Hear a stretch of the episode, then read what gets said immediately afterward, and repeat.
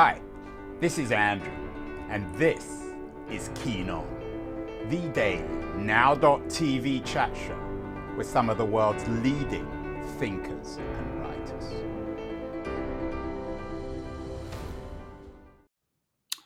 Hello, everybody. It is July the 27th, 2022. As always, I'm talking to you from San Francisco on the edge of the metaverse. That's a joke. On the edge of Silicon Valley, certainly the heart of technology. The metaverse has been getting a lot of press recently. Very interesting piece in the New York Times yesterday about how Mark Zuckerberg is trying to transform Facebook into Meta, and he's trying to colonize, appropriate, use whatever word you want, the internet um, uh, for Meta and essentially seize the metaverse. Um, the New York Times suggests that this is another bet the company gamble, which may succeed, may not, who knows for the moment, but it certainly suggests that Zuckerberg believes in the metaverse, and he's probably not alone, according to The Verge.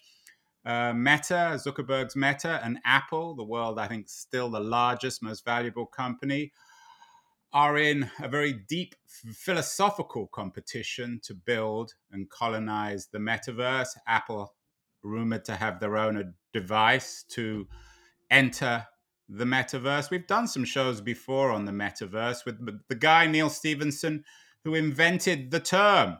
Uh, invented it 30 years ago in a novel called Snow Crash he acknowledges that it was somewhat of a joke. He stumbled on it, but it nonetheless has maintained its credibility and now is a word in very common currency. And if you go to Wikipedia, the source of truth about everything, the metaverse has a very long entry. Most of us, though, are still slightly confused about what it means, which means that we need a book on the metaverse. And indeed, we do have one this week The Metaverse and how it will revolutionize everything by Matthew Ball, who's joining us from Florida. A Florida which unfortunately um, has a number of power cuts. So, ironically, Matthew will be joining us in audio, but not video. Matthew, welcome. I'm really excited to be here. And I must admit, there's a part of me that loves when the internet or other infrastructure fails as I go about this quasi press tour because it is a reminder of how hard relatively mature or simple online activities are, which talks about how far we are from actually pulling off much of what we imagine the metaverse to do. Sorry, go on, uh, Matt. Well, that that was that was just the end of the the point. I'm excited to be here one of the things I like about the book, Matt, is that um, you do begin at the beginning of the internet, if not the metaverse. You talk about Vannevar Bush, you talk about the pioneers of the internet, and you suggest with the metaverse we're at a similar beginning point. Um, why, in your view, uh, perhaps before we even get to that, perhaps you might define in, in your mind what the metaverse is and then explain why you think it is indeed about to, borrowing some language from you, from the title of your subtitle of your book, revolutionize everything. So, this is a fun place to start because we're really talking about the whole gravity of the situation. So, so let me zoom out a little bit. The metaverse, as you identified, is a 30 year old term, 1992's Snow Crash from Neal Stephenson. But of course, the ideas are nearly a century old. I write about Pygmalion's goggles, which is the first, or spectacles rather, which is the first known description of virtual reality goggles that came out in 1935.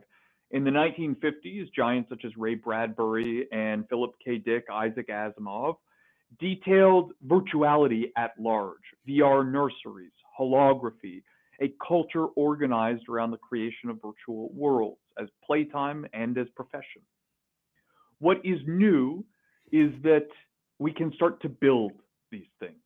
In truth, those technologies have been in development for decades, and that connects to the easiest way to understand the metaverse and why we can say it's maturing now, but not started today.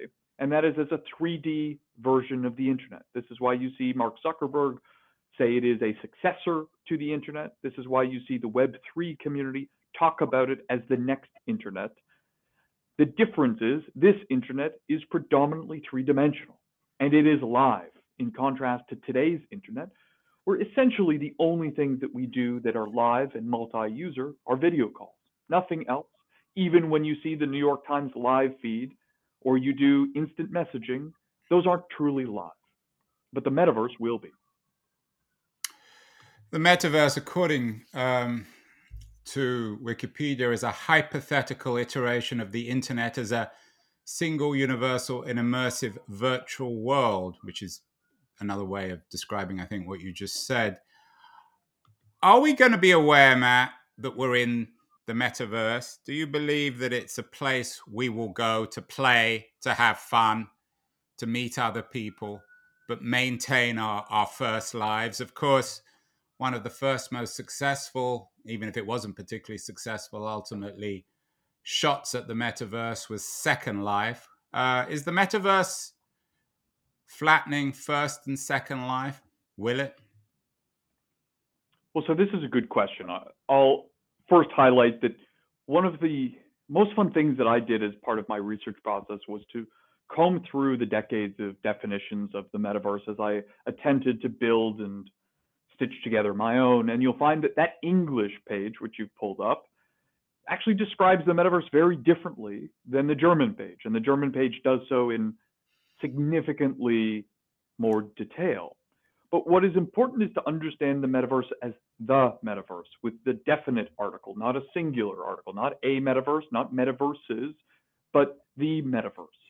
And that's akin to how we think about the internet. There is the internet, not an internet. Yes, we have regional differentiations through regulatory regimes, most notably in China, but we're talking about the Internet Protocol Suite, the underlying technologies upon which interconnection between all virtual or digital content is fostered. Under the classic definition of the metaverse, we're talking about a 3D version of the internet that essentially reaches all virtual worlds and digital content, physical and non-real. But that does not mean that we don't have isolated experiences. Consider the internet today open, effectively a public good. But that doesn't mean we don't have closed platforms like Facebook or Amazon. It doesn't mean that we don't have paywalled content such as the New York Times. We should think about the commonalities which which facilitate interoperation. The internet today spans nearly 200 countries, 40,000 independent networks, millions of servers, billions of websites, millions of applications, it supports 20% of the world economy and reaches billions of people and 25 billion devices. That doesn't mean that we don't have separation between these things. Private protocols, private experiences. It doesn't mean that Amazon shares everything from Facebook, but we talk about it as a unified internet. And that's what's most likely to emerge here. The question is not whether there is the metaverse, though we will likely discard the term for another, but more around how much of the experience is built by individual companies, how much is isolated, that is to say, not exchanged, and perhaps how many of those new companies are wholly new versus reimagined versions of the companies we know today, Meta versus Facebook being one such example. Uh, one of the best known meta companies is Roblox, uh, the gaming company. Their Twitter uh, that, that their Twitter account de- describes um, uh, bringing the world together to play, create, and explore and socialize within millions of 3D virtual worlds. Is that your vision of the metaverse too? A place where millions of 3D worlds, virtual worlds are brought together in the same way as the internet is a place where millions, tens of millions, probably billions of websites and networks and apps are brought together. That's precisely right. And I think what we see is different versions of those experiences, right? Facebook is a tightly federated mini internet in some regards. You have billions of people who have their own web pages. There are other versions where you can have something like Squarespace, highly customizable, or WordPress. And then you have the internet at large, loosely federated. This is why every website is quite different. And so we think of the metaverse as spanning virtually all virtual worlds. But we will have these clusters such as Roblox, these tight ecosystems, which are more similar, more integrated, and bundle in other services, right? We don't think of the internet as having an identity system, but when you go on Facebook, you have both miniaturized versions of everyone's individual pages, plus identity and communications, server storage, and more. You make the argument in the book that we're on the verge of something that's going to change everything because the technology is ready now. And I think that's right. It wasn't ready 10 or 15 years ago. It certainly wasn't ready with Second Life, which is why Second Life didn't succeed. But I'm still not convinced that people really want it. I understand people want immersive worlds to play games, but you need billions of people to be on this metaverse if it is to be the next iteration of the internet. Why do you believe most people, the billions of people in the world, need, want, and will enter the metaverse? It's a great question. Let's start from recognizing that we're often on the internet without actively going on the internet. When you use a crosswalk and you press one of those buttons, obviously we know many of them are fake, but the inputs from one device to another often carry over in IP. When you check out of a grocery store or go to the bank, your transactions are recorded over the internet. When you enter a building, odds are that you're scanned via cameras that are on the internet. Your passcode authentication to enter door to door going over the internet. And so we should recognize how much of it happens like that. That's also likely to happen in the metaverse, where we talk about virtual 3D live simulations. When you go to an Amazon Go retail store, they are using 3D analysis to track you as you walk through the facility, to track the objects within the facility. And as a result, you need not check in, you need not check out. You just walk out of the store and you've automatically paid. A good example of participating in the quote unquote metaverse without actively doing so. Johns Hopkins University in the fall performed surgery using XR hardware. This was an extended reality, virtual reality, and augmented reality device, which facilitated what they considered to be faster, easier, cheaper, and safer surgery, i.e., a better patient outcome. But more broadly, we try to look at the underlying relevance here. Every time we have fundamentally transformed who accesses computing and networking resources, when, where, why, and how, we tend to see remarkable transformations in culture, in what we do, in how we vote, in who we vote for, but also in industry, in supply chains.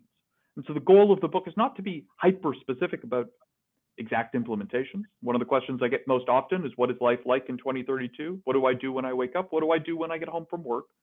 And we can't truly know that, just like understanding the internet in 1995 would not have revealed 2015. But I look at the atomic elements of 3D simulation, of making the entire physical world legible to software, and the ways in which we're already deploying it in surgery, in healthcare, to go to a grocery store and consider its significance. Yeah, I take your point. I mean, the Pew Research Center just have a, a piece out about the metaverse in 2040. It's worse than speculative. It's science fiction. It's not even science fiction. It's Neal Stephenson kind of science fiction, which isn't taking itself that seriously. But I'm still not convinced with some of the more basic things. You talked about going into a store. Today, when people buy your book, uh, The Metaverse and How It Will Revolutionize Everything, and by the way, it is already a, a bestseller on Amazon, so congratulations on that, Matt. They go to Amazon, they do it quickly, you you click on the book, you pay, and you leave how is that going to be any different? I mean, e commerce is core, or even messaging, this kind of conversation, or instant messaging. We want, it seems to me, we want speed and we want simplicity.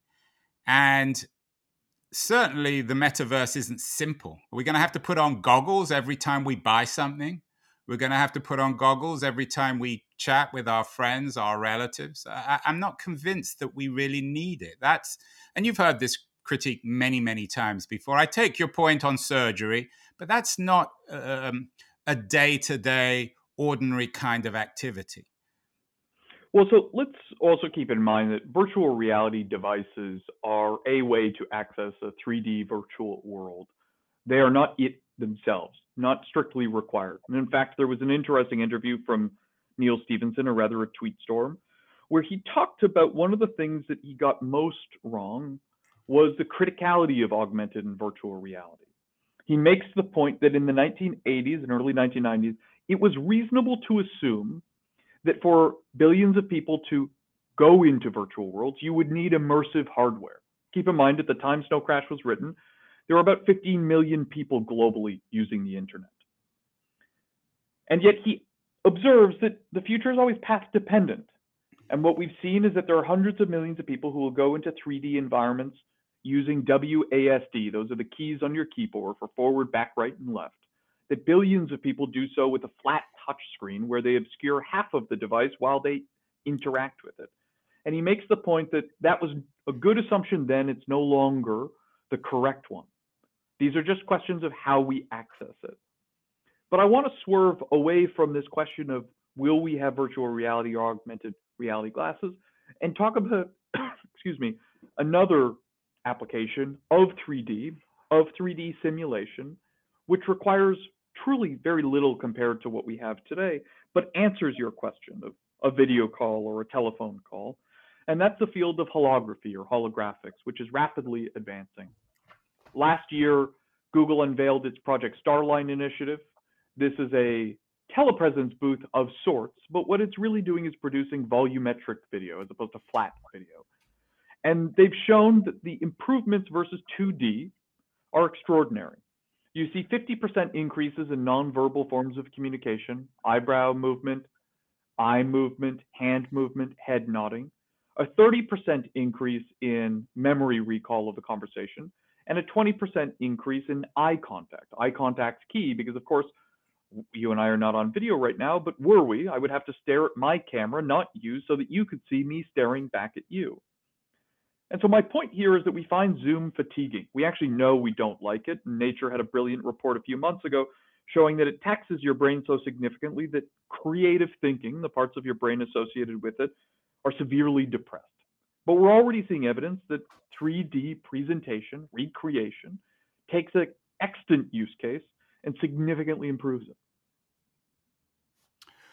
What about the role of biometrics and biotech and all this seems to me most of us and again you don't need me to tell you this most people don't want to put on these clunky ar vr vr headsets that zuckerberg is selling and apple are rumored to come out with. But if they're integrated into our eyes or our arms then it's a different matter. Do you believe that the metaverse depends in some ways on some profound revolutionary biotechnological revolution when it comes to the human body? I don't believe it depends, but I think the more important question is to what extent is it reliant upon? And I, I would differentiate them as critical versus additive. It is obvious that having more immersive devices will improve certain use cases.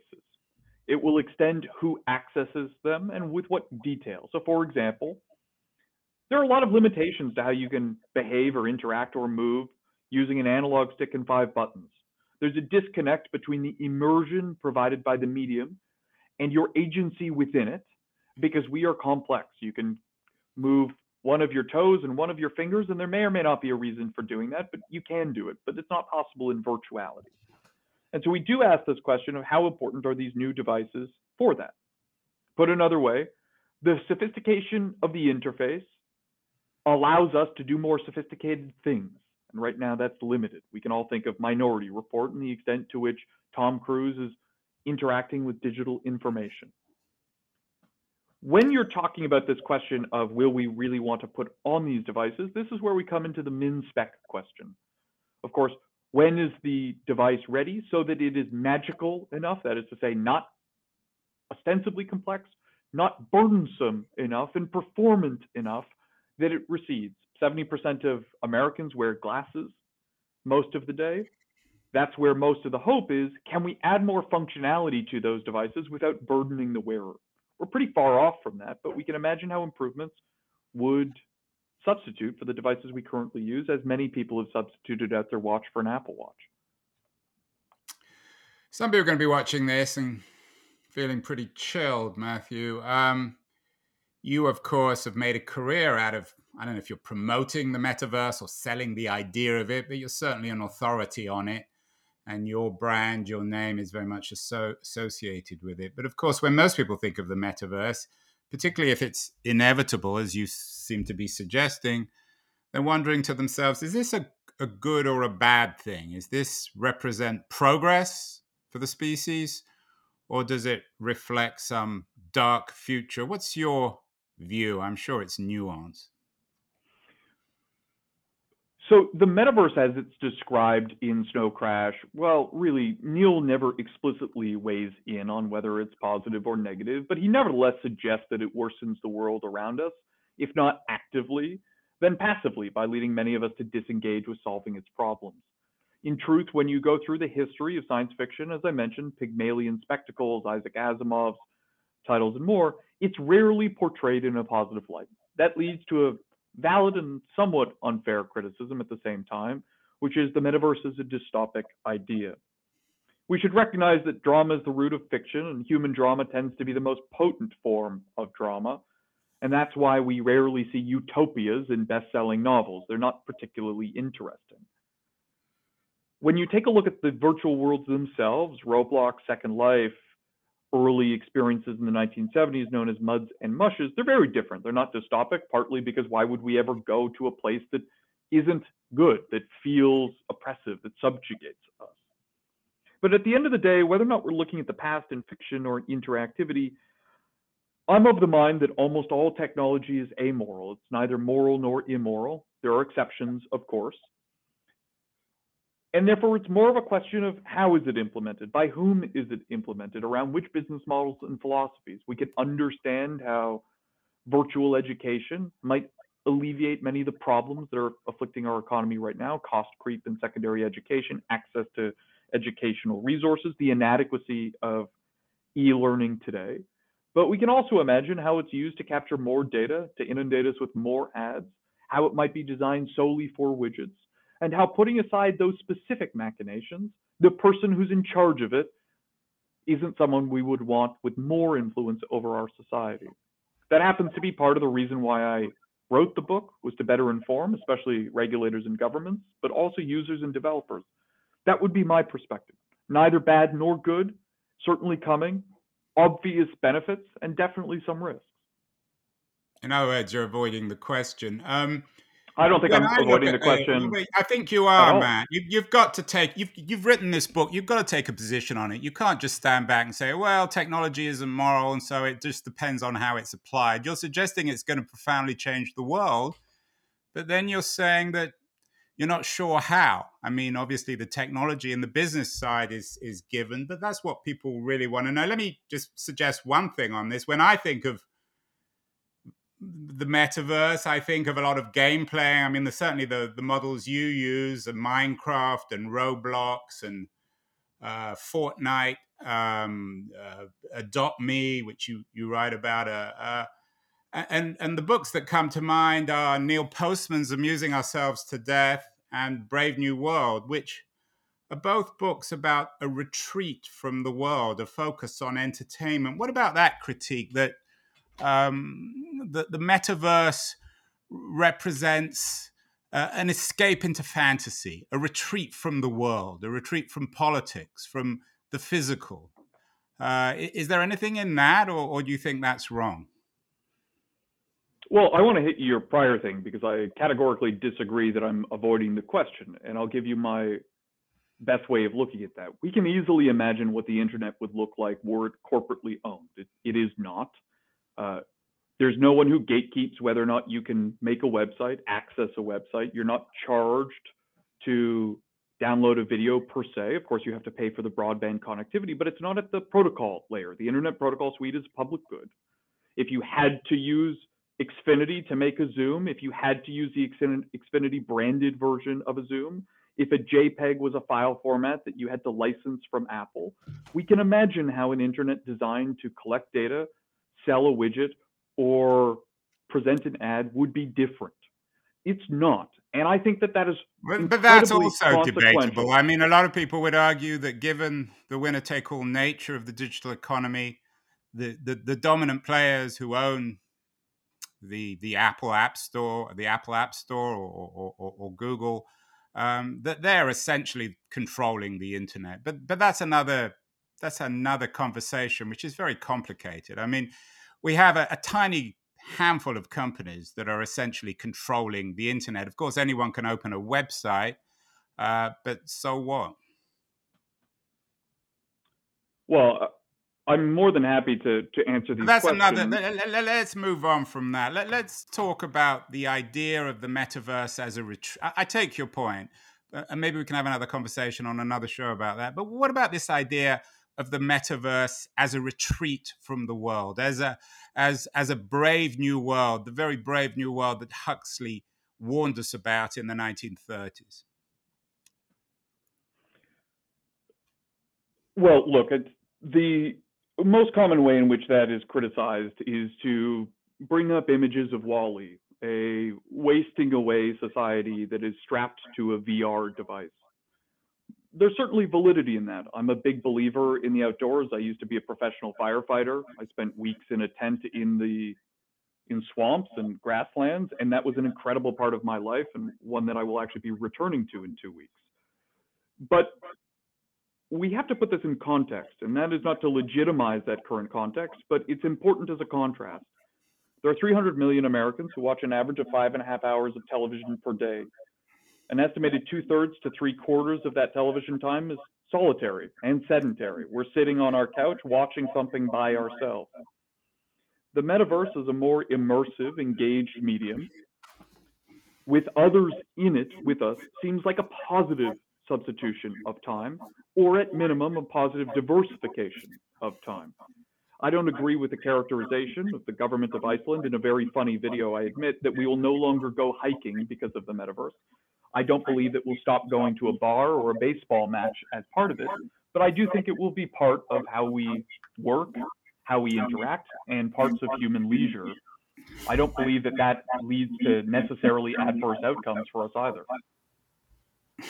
You mentioned the environment. We've done many shows on on it. We certainly can't blame the looming environmental catastrophe on the metaverse. We did a show yesterday on plastics, uh, which with Alice Mah, a well known British environmentalist, about the impact of plastics on the environment. Do you fear that as we destroy the environment more and more, and as I said, we can't blame that on, on the metaverse, that the metaverse will become a substitute, will be the place that the vast majority of people um, experience as nature? I mean, for privileged people like you and I, we can still go travel, we can still go into nature. Nature won't be destroyed, but most people won't have access to it especially with rising tides and global warming? Do I believe that most people won't have access to nature? No. I mean, most people do in some way, shape, or form. The rising tides are going to displace hundreds of millions, certainly, but I think to argue that the physical world is no longer accessible would be an exaggerated point. I do believe that this is at least going to make available parts of the world that are not accessible when you take a look in the United States, I mentioned television consumption. The average senior over 65 watches seven and a half to eight hours of television per day. I don't know about you, but I don't hope to retire to spend up to eight hours per day in a retirement home. It's mostly because of those who do lack the physical ability to really enjoy any part of the real world, not just the outdoors, but what is literally on their doorstep that to me is another example of some form of positivity, perhaps going into Iceland or others.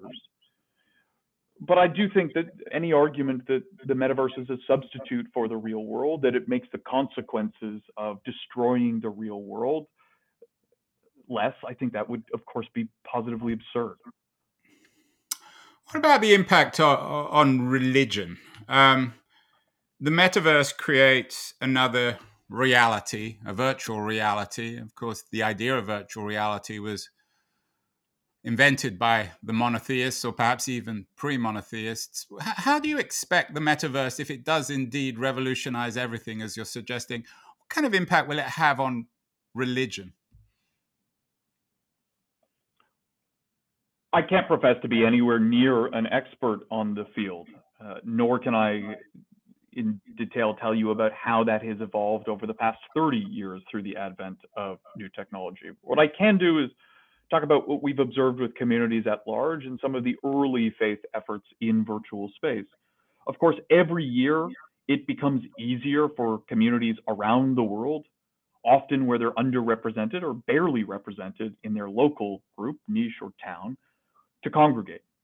They have more tools to do so, increasingly financial tools, and they do so to greater effect. It's part of the reason why nerd culture, long considered fringe, now dominates nearly every form of modern media.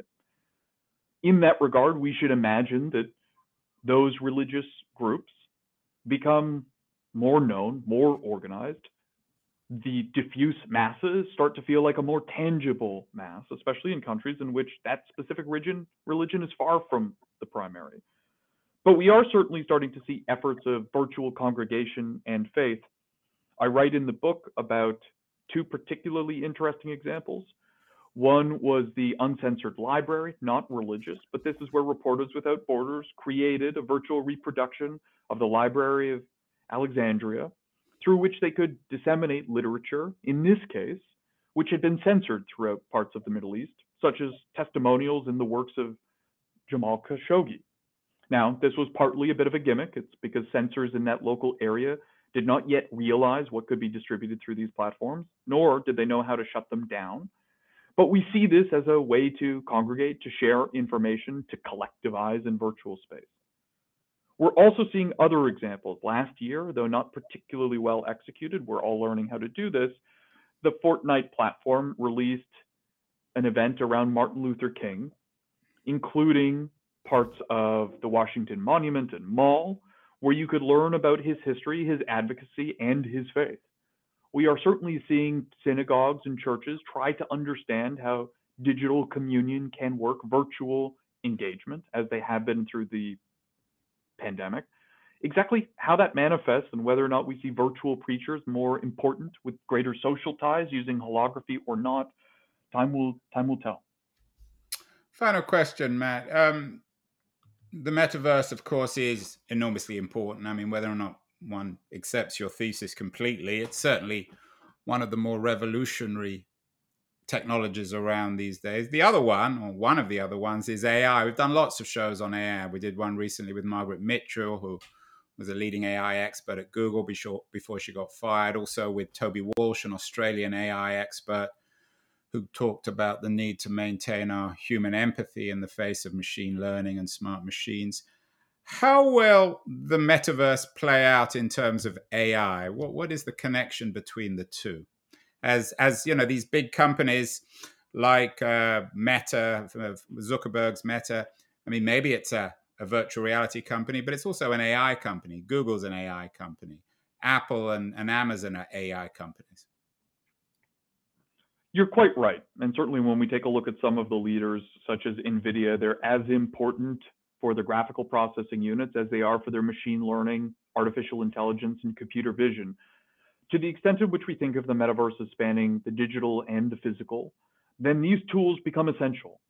Creating and operating systems which span multiple different virtual simulations, bringing them together, brings rise to not only the questions of how do machines make sense of these complex environments, but what sort of artificial intelligence or virtual assistants do we need to navigate them? One of the fundamental adages in Silicon Valley is that a human should never ask a question a computer knows the answer to. And let me just jump into that. That is not, they should never ask a question that a computer can't answer. It's that they shouldn't ask the question because the computer should already have provided it. It's preempting the need. And that's where we talk about bringing 3D simulation and virtual existence hand in hand with artificial intelligence and machine learning to facilitate our immersion into these environments.